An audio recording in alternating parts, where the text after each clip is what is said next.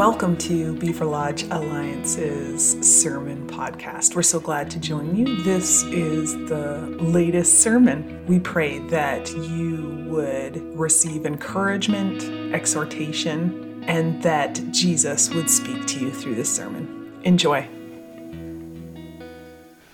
Well, good morning. You know, as I've been thinking about this sermon this morning, and this is not at all in my notes or at all what I was going to do for my introduction.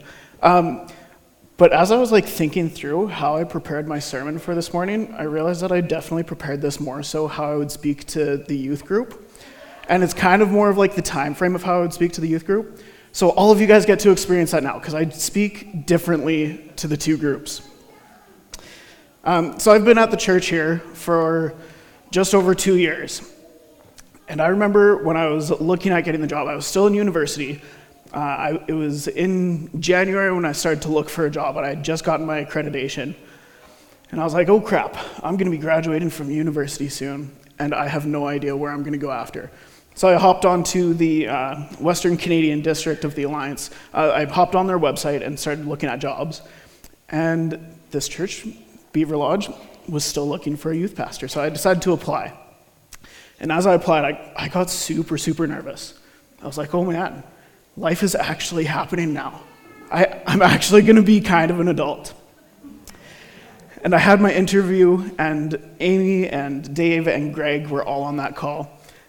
And I was like really, really anxious on that call. I was like, oh man, these people who really know about the church world, these people who have been like operating within the church are the people who are now asking me a bunch of questions. And I don't know if I'm going to have the right answers or the right knowledge. And I was really anxious about that. I was really concerned about that. And, and apparently they liked me enough to have me come up for candidation.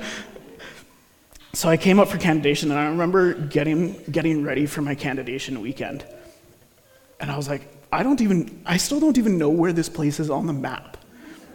I'm going, I'm going up to this place called Beaverlodge. I've met some people who are from that church. I know somebody who lives close to Beaverlodge and knows people from the church, but I still have no idea where this small town is. So I, and like Pastor Greg had already bought my plane ticket for me to come up. So I was like, I, I should probably find out where this place is. And it kind of made me even more anxious because I was like, this place is in the middle of nowhere. there, there's not really much up here. I don't know anybody. I'm an introvert. So talking with a bunch of new people is always difficult.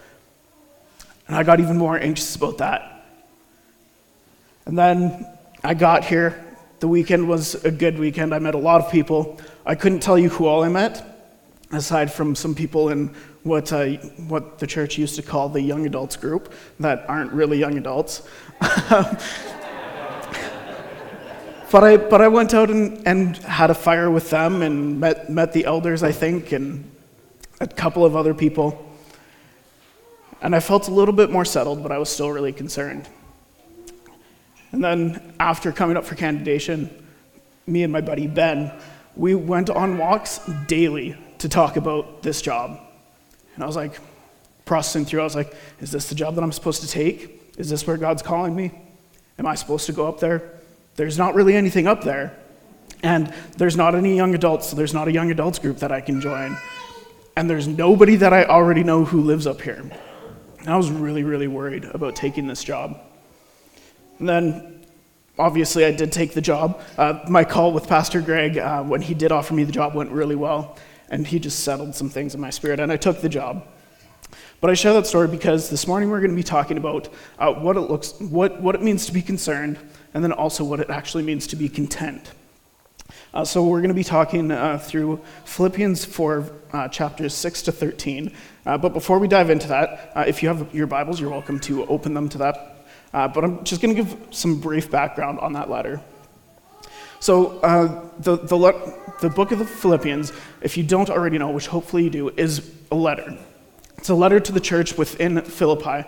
and Peter, or Paul was the person who wrote this letter, and he wrote the letter from within a prison cell. Um, so that, that kind of ties into what we're talking about this morning writing a letter to a church, trying to be hopeful for the church while you're in prison, because that would be concerning to be in prison especially where he was in prison, because uh, he was imprisoned in Rome and he was a Roman citizen. So back in those times, the Romans weren't actually supposed to really be imprisoning other Romans. It just wasn't something that happened. Um, but that, that's where he was writing this letter.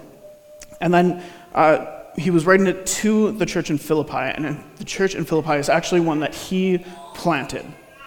So he knows this church, he loves this church. Um, and that's where, where, where his heart of this letter is coming out of, because he knows this church intimately. Uh, so we're going to read uh, Philippians chapter 4, uh, verses 6 to 13. It says, Do not be anxious about anything, but in every situation, by prayer and petition, with thanksgiving, present your requests to God, and the peace of God, which transcends all understanding, will guard your hearts and your minds in Christ Jesus. Finally, brothers and sisters, whatever is true, whatever is noble, whatever is right, whatever is pure, whatever is lovely, whatever is admirable, if anything is excellent or praiseworthy, worthy, think about such things. Whatever you have learned or received or heard from me or seen in me, put it into practice, and the God of peace will be with you. I rejoice greatly in the Lord that you've renewed your concern for me. Indeed, you were concerned, but you had no opportunity to show it. I'm not saying this because I am in need, for I have learned to be content, whatever the circumstances.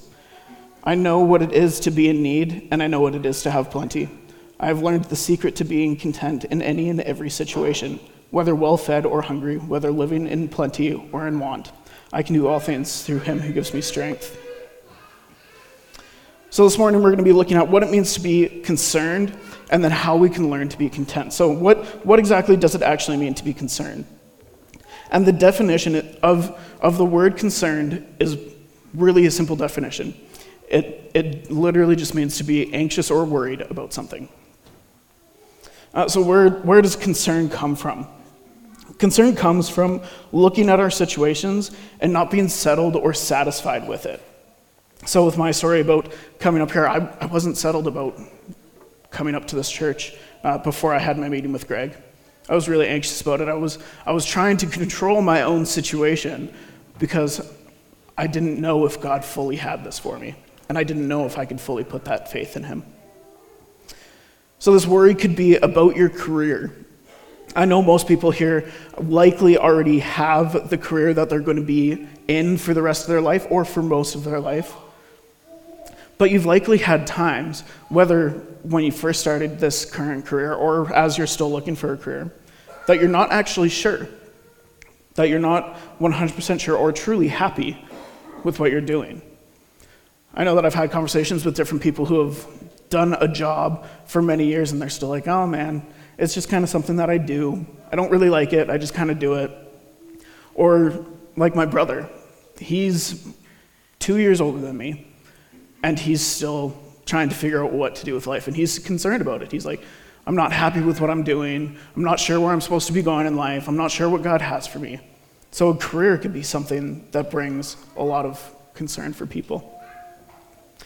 Or it could be not entirely satisfied with the gifts that God has given you. That's something that actually that I've found brings a lot of concern for people. Is God has created each of us with different gifts from the Holy Spirit. But then there's almost always I've found a peace with inside people where it's like, oh man, I really wish that I had that gift instead. God's built me this way, but I really wish that I could do this instead. Like, I know for myself, one thing that I've always wished that I could do was speak in tongues, because I've always thought that it would be really cool. But as I say that, it's, and as I've thought that, it's, I'm actually not, as I think that, it's, I'm not satisfied with what God has given me. And I'm actually wanting something different, and I'm not settled. And through this, it's this concern comes from a root of wanting to have control over our lives or trying to play God. We want to be able to control. We want to be able to do exactly what we want. And it's not actually sitting and being like, okay, God, this is a situation that I'm in. I'm going to turn it over to you. That's where concern comes from and where that anxiousness comes from. If we look at Philippians 3, uh, we can see that Paul has concern. So even though he's talking to the uh, Philippians and telling them, hey, you don't have to be too worried, and as you're anxious, you can bring, bring your, these sins to God. Paul himself actually is concerned. But he's not actually concerned for himself. He's concerned for the people in Philippi, he's concerned for that church. And the reason why he's concerned for them is because they're putting their confidence within the flesh. So if you look at uh, Philippians 3, verses 18 to 19, it says, Many live as enemies of the cross of Christ. Their destiny is destruction, their God is their stomach, and their glory is in their shame. Their mind is set on earthly things. Paul isn't concerned for himself, but he's concerned for these other people. He's saying, I see that you guys want to be able to control your situation. You guys want to be able to do these things. You guys want to almost play God. And I'm concerned for you because I love you. Paul isn't concerned about himself, and we can see that in verses uh, in chapter 4, verses 6 and 7, where it says, he knows, he knows that God transcends all understanding and guards our hearts and minds. Paul himself has learned to be content because he knows that he has God. And I'm not saying this because, so yes, uh, concern um, is, is something that can be dangerous and it's something negative. However, there's also an aspect to it that is positive. Um, it can be healthy to, concern, to have some concern in life. But I'm saying that it, we need to learn to be content and not concerned because it becomes a problem when we let it control our lives. And that's how I've seen it uh, mostly come up uh, both within my own life and in the lives of others. That when a person is concerned about something, it, it actually ends up consuming them. It doesn't become okay, I'm concerned about this, so I'm going to go do something about it. Or I'm concerned about this, and I'm going to actually lean more into God. I'm saying, I'm concerned about this, so I need to do something about it so that I'm not concerned, so that I can get out of this situation. So, how do we actually become content? It can take a long time to learn how to be content. And I know for me that took a number of years. Of, and during those years, I was always worrying about different things. Uh, and one specific thing that I remember I always used to worry about was money. So, my family, like I grew up, my dad was a youth pastor, my mom was a stay at home mom, and I have an older brother and an older sister. So, there wasn't always a ton of money within my family. So, I grew up not having a lot. But then when I started to go to university, and university is very expensive, I had even less money than when I was growing up. And that was something that always brought a lot of concern for me. There was, there was one year I remember um, I was coming home uh, from school for the summer, and I had enough money to either pay for my car insurance, pay to put gas in my car, pay to get groceries, or pay for my phone bill. I couldn't pay for more than one thing, I only had enough money for one thing. And I was really, really worried about that. I became really, really anxious. I was like, God, what the heck am I supposed to do? Like, I need my car to be able to get around, but I guess I could walk to work. But then that's the only thing that I could do. I can't get anywhere else. Or I could uh, get groceries so that I don't starve and I'll actually have some kind of energy. Or I could pay for my phone, which I actually needed for work.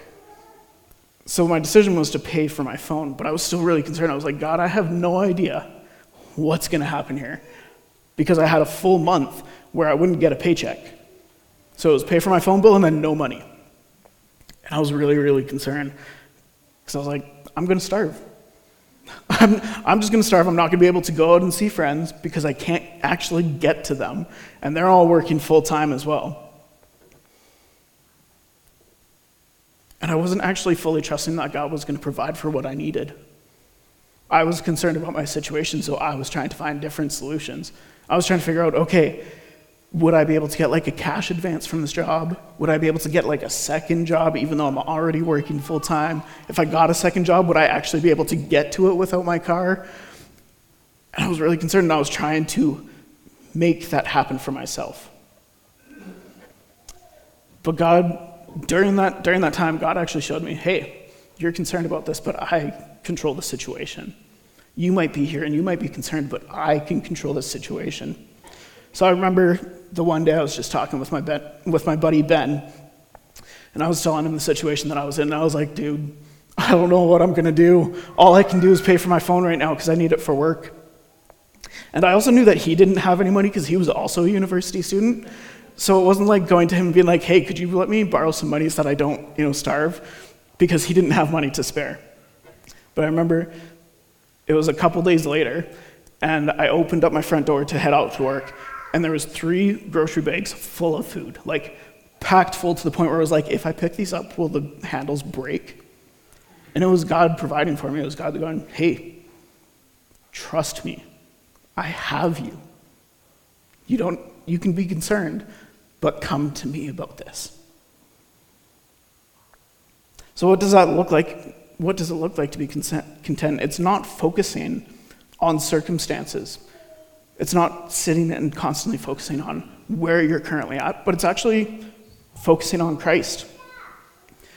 It's, it's acknowledging, okay, this is where I'm at. This is the place that I'm at in my life. But God, I know that you're here. God, I know that you have my hand and you're pulling me through. It's surrendering that situation. Verse 6 says, Bring your requests to God.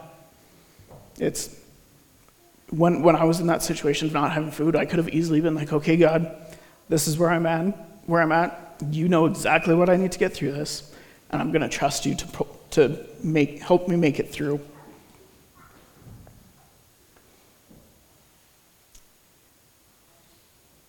So, what does that, actually look like in a practical sense? So, where, do most, where are most people not content? Think about your own life. Where might you might not be content? And if you're not entirely sure, I can almost guarantee you that there's some aspect in life that you're not entirely content about. For most people, I've found it's with their money, with how much money they have. Everybody wants to be able to have a little bit more money so that they might be able to go do this or buy this thing, or it could be, I wish that I had a little bit more money so that I could go see family. Or it could be with the car that you have. Like, oh man, I'm just driving like this beater vehicle and I'm not sure if it's going to make it from point A to point B, but it's still trucking. But I wish that I could have this nicer vehicle. Or if you're somebody who's still in school, it could be that you're not content about your grades. I know a lot of people who, regardless of what grade they have, they're always not content with it. I remember one guy in my university, he would always complain about his grades. And he was like the kind of kid who got honors with like 80s and 90s all the time. And he was never happy with his grades. So if you're in school, that could be something that you're not content about. And one thing that I want to say is regardless of what we have here on earth, we're never actually going to be fully content with what we have. Look at, look at celebrities. Most celebrities aren't happy with where they're at. If you were to pull up the news and look at a bunch of different articles on different celebrities and how they're doing in their lives, they're probably not happy. And they're probably chasing something new because they aren't satisfied with what they already have. They might have millions and millions of dollars in this really nice house or this really nice car, but they're striving to, oh, I have these things, but like, it, I just can't have these things. I wish that I could get that instead, so I'm going to try and get that instead. And all of this is putting, putting what we have and putting earthly things in the place of God. Being content and switching from being content, or from, from being concerned to being content is putting God in that situation. It's, I wish that I could have this, but God, I know that you have my back, so I'm just going to walk with you in this. God, my grades might not be that great right now, but I know that you've given me the intelligence that I need, and I'm going to continue to study hard, and you're going to help me make it through. God, I wish that I could go see my parents. And I'm really worried about not being able to go see my parents because I haven't seen them for a long time, or my parents might not be in really good health. But God, I know that you're going to take care of me, and I know that you're going to take care of my family, regardless if I can go see them or not. So, becoming content looks like surrendering that situation, reminding yourself of the truth that God is going to be walking beside you regardless, that God cares about you regardless. And then, as we surrender that situation, it's like a father with their kid going on a walk. If you've ever seen a dad go on a walk with their kid, they're probably holding their hand, and the kid is just right alongside them, super, super happy with them, with being with their dad, even though that kid might be worried about a bunch of different things. They're like, I get to spend time with my dad, and I know that I'm going to be okay because I'm with my dad. And we get to do that. We get to do that with every single aspect of our lives. of I'm worried about this, but I'm going to grab hold of my dad's hand and I'm just going to take these small steps that I can because I know that he's, he's watching everything that's going around me and he's got my back. It's knowing the truth of who God is. Two good verses for that is uh, Deuteronomy 4:31, which, uh, which says, "For the Lord your God is a merciful God; He will not abandon or destroy you." And then 2 Samuel 22, verses uh, 32 to 33. For, for who is God besides the Lord? And who is the rock except our God? It is God who arms me with strength and keeps my way secure. These two verses are incredible. And it always reminds me, man, God is solid. God cares about me. It, it brings a it actually just brought a picture to my head. Um, so I used to be a long distance runner. And one thing that I always loved when, when I was running was being able to see like the little dome that they had for the finish line and then seeing all the people there cheering and being like, You made it, you made it to the end, you didn't give up. And the image that popped into my head was God's actually standing at that line. He's both standing at that line and running beside you. He's running beside you, being like, You got this. Couple more steps. You can do it. Don't give up. But then he's also at the finish line, staring at me, being like, You got this. I'm here for you. Run into my arms, and I'll give you the biggest hug. Trust that you can make it because I've given you the strength to make it. And I'm right here for you. I see you. And the final thing that can help bring, bring contentness into your life is confession. Confession is actually a really powerful thing. And I'm not necessarily saying you need to go to somebody or you need to go to somebody in leadership and tell them everything that you've done in your life so that you can be cleansed. That's not what I mean by when I say confession. I mean going to somebody trusted that could be your close friend, it could be somebody in leadership, being like, hey, I'm really struggling with whatever it is, fill in the blank. I'm really struggling with money. I'm really struggling with um, getting food on the table. I'm really struggling with not being happy with my car or not being happy with my relationship status or whatever it might be. And being honest about those things. About going to that person and being fully honest and being like, this is where I'm at with things. And I'm not happy about these things. And when we do this, we actually get some freedom from not being content or from not being from not being concerned. Because we're actually sharing our burden with somebody else. We're getting that out into the open and instead of us dwelling on our own situations and becoming self-focused we're then pulling that out of ourselves and being like this is what i'm struggling with. And god hears that too. And as you're talking to that trusted person, God is also listening to you and then being like, okay, we're going to walk through this. You've actually been honest about where you're at with things. And then as we begin to experience being content, and being content doesn't necessarily mean you're happy all the time. Being content is, it can look like that. Being content a lot of the times also just looks like, this is where I'm at, and I'm actually kind of okay with that. But when we, when we learn to be content, we actually receive a lot of freedom. We receive freedom because we don't have to worry about things anymore. Yeah, sure, there's things that we might be like, oh, could use this, could use that, but we're actually not really worried about it or anxious about it like we used to be. We receive that freedom. And then through that freedom, we get peace. If you've ever had that, like, I don't know how many of you guys have experienced this, where you're really, really worried about something, and then you go and talk to somebody or you talk to God, and then you're just kind of like, huh, that actually isn't as bad as I thought that it was going to be. And I can actually just like sit here and I can be okay. That thing is still going on in my life, but I'm actually okay. And it brings that peace into your life. So, we're going to go into some worship really quick, but Basically, to sum up what I've just said, is being content is to know that God is always with you. If we know that God is always going to be with us, and provide the things that we need, we can be content in any situation that we're put into because we have somebody so much bigger with us. I'm going to pray quick and then we're going to go into another uh, song and then I'll come up for the benediction.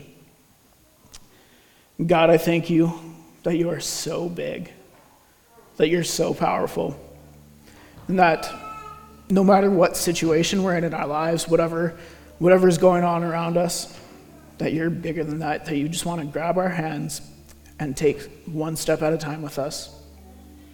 God, I thank you that we can trust you with those things, and that even if we're not entirely sure about how to be content yet, that you're okay with that, and that you're just going to continue to take that one step at a time with us. So, God, I just pray that uh, for each of us here, that you will continue to teach us how to be content and how to walk alongside you, just one step at a time. Now, we love you, Jesus, and we thank you. In your name we pray. Amen. So, as we close our service off this morning, I just have a challenge for you. Throughout this week, look for places that you might not be content with in your life. And it might be something that is just like a small instant, it might be something that's overarching. And I want to challenge you bring that to Jesus, bring that to somebody that you trust, and see what kind of difference that makes in your life. See what kind of difference that makes within that moment, and then throughout the rest of the week, what kind of difference that makes for you. So, church, I just bless you. I bless you to know who Jesus is. I bless you to experience his comfort and his joy and his peace. Yeah. Amen. You're dismissed. If you, if you would like, we're going to have some people uh, up at the front here uh, for prayer. Um, yeah, you are dismissed. Thank you for listening to our podcast today. If you would like more information about us or find out ways to contact us, visit our website at www.beaverlodgealliancechurch.com. We pray today that you would experience the love, presence, and power of Jesus Christ and then make him known.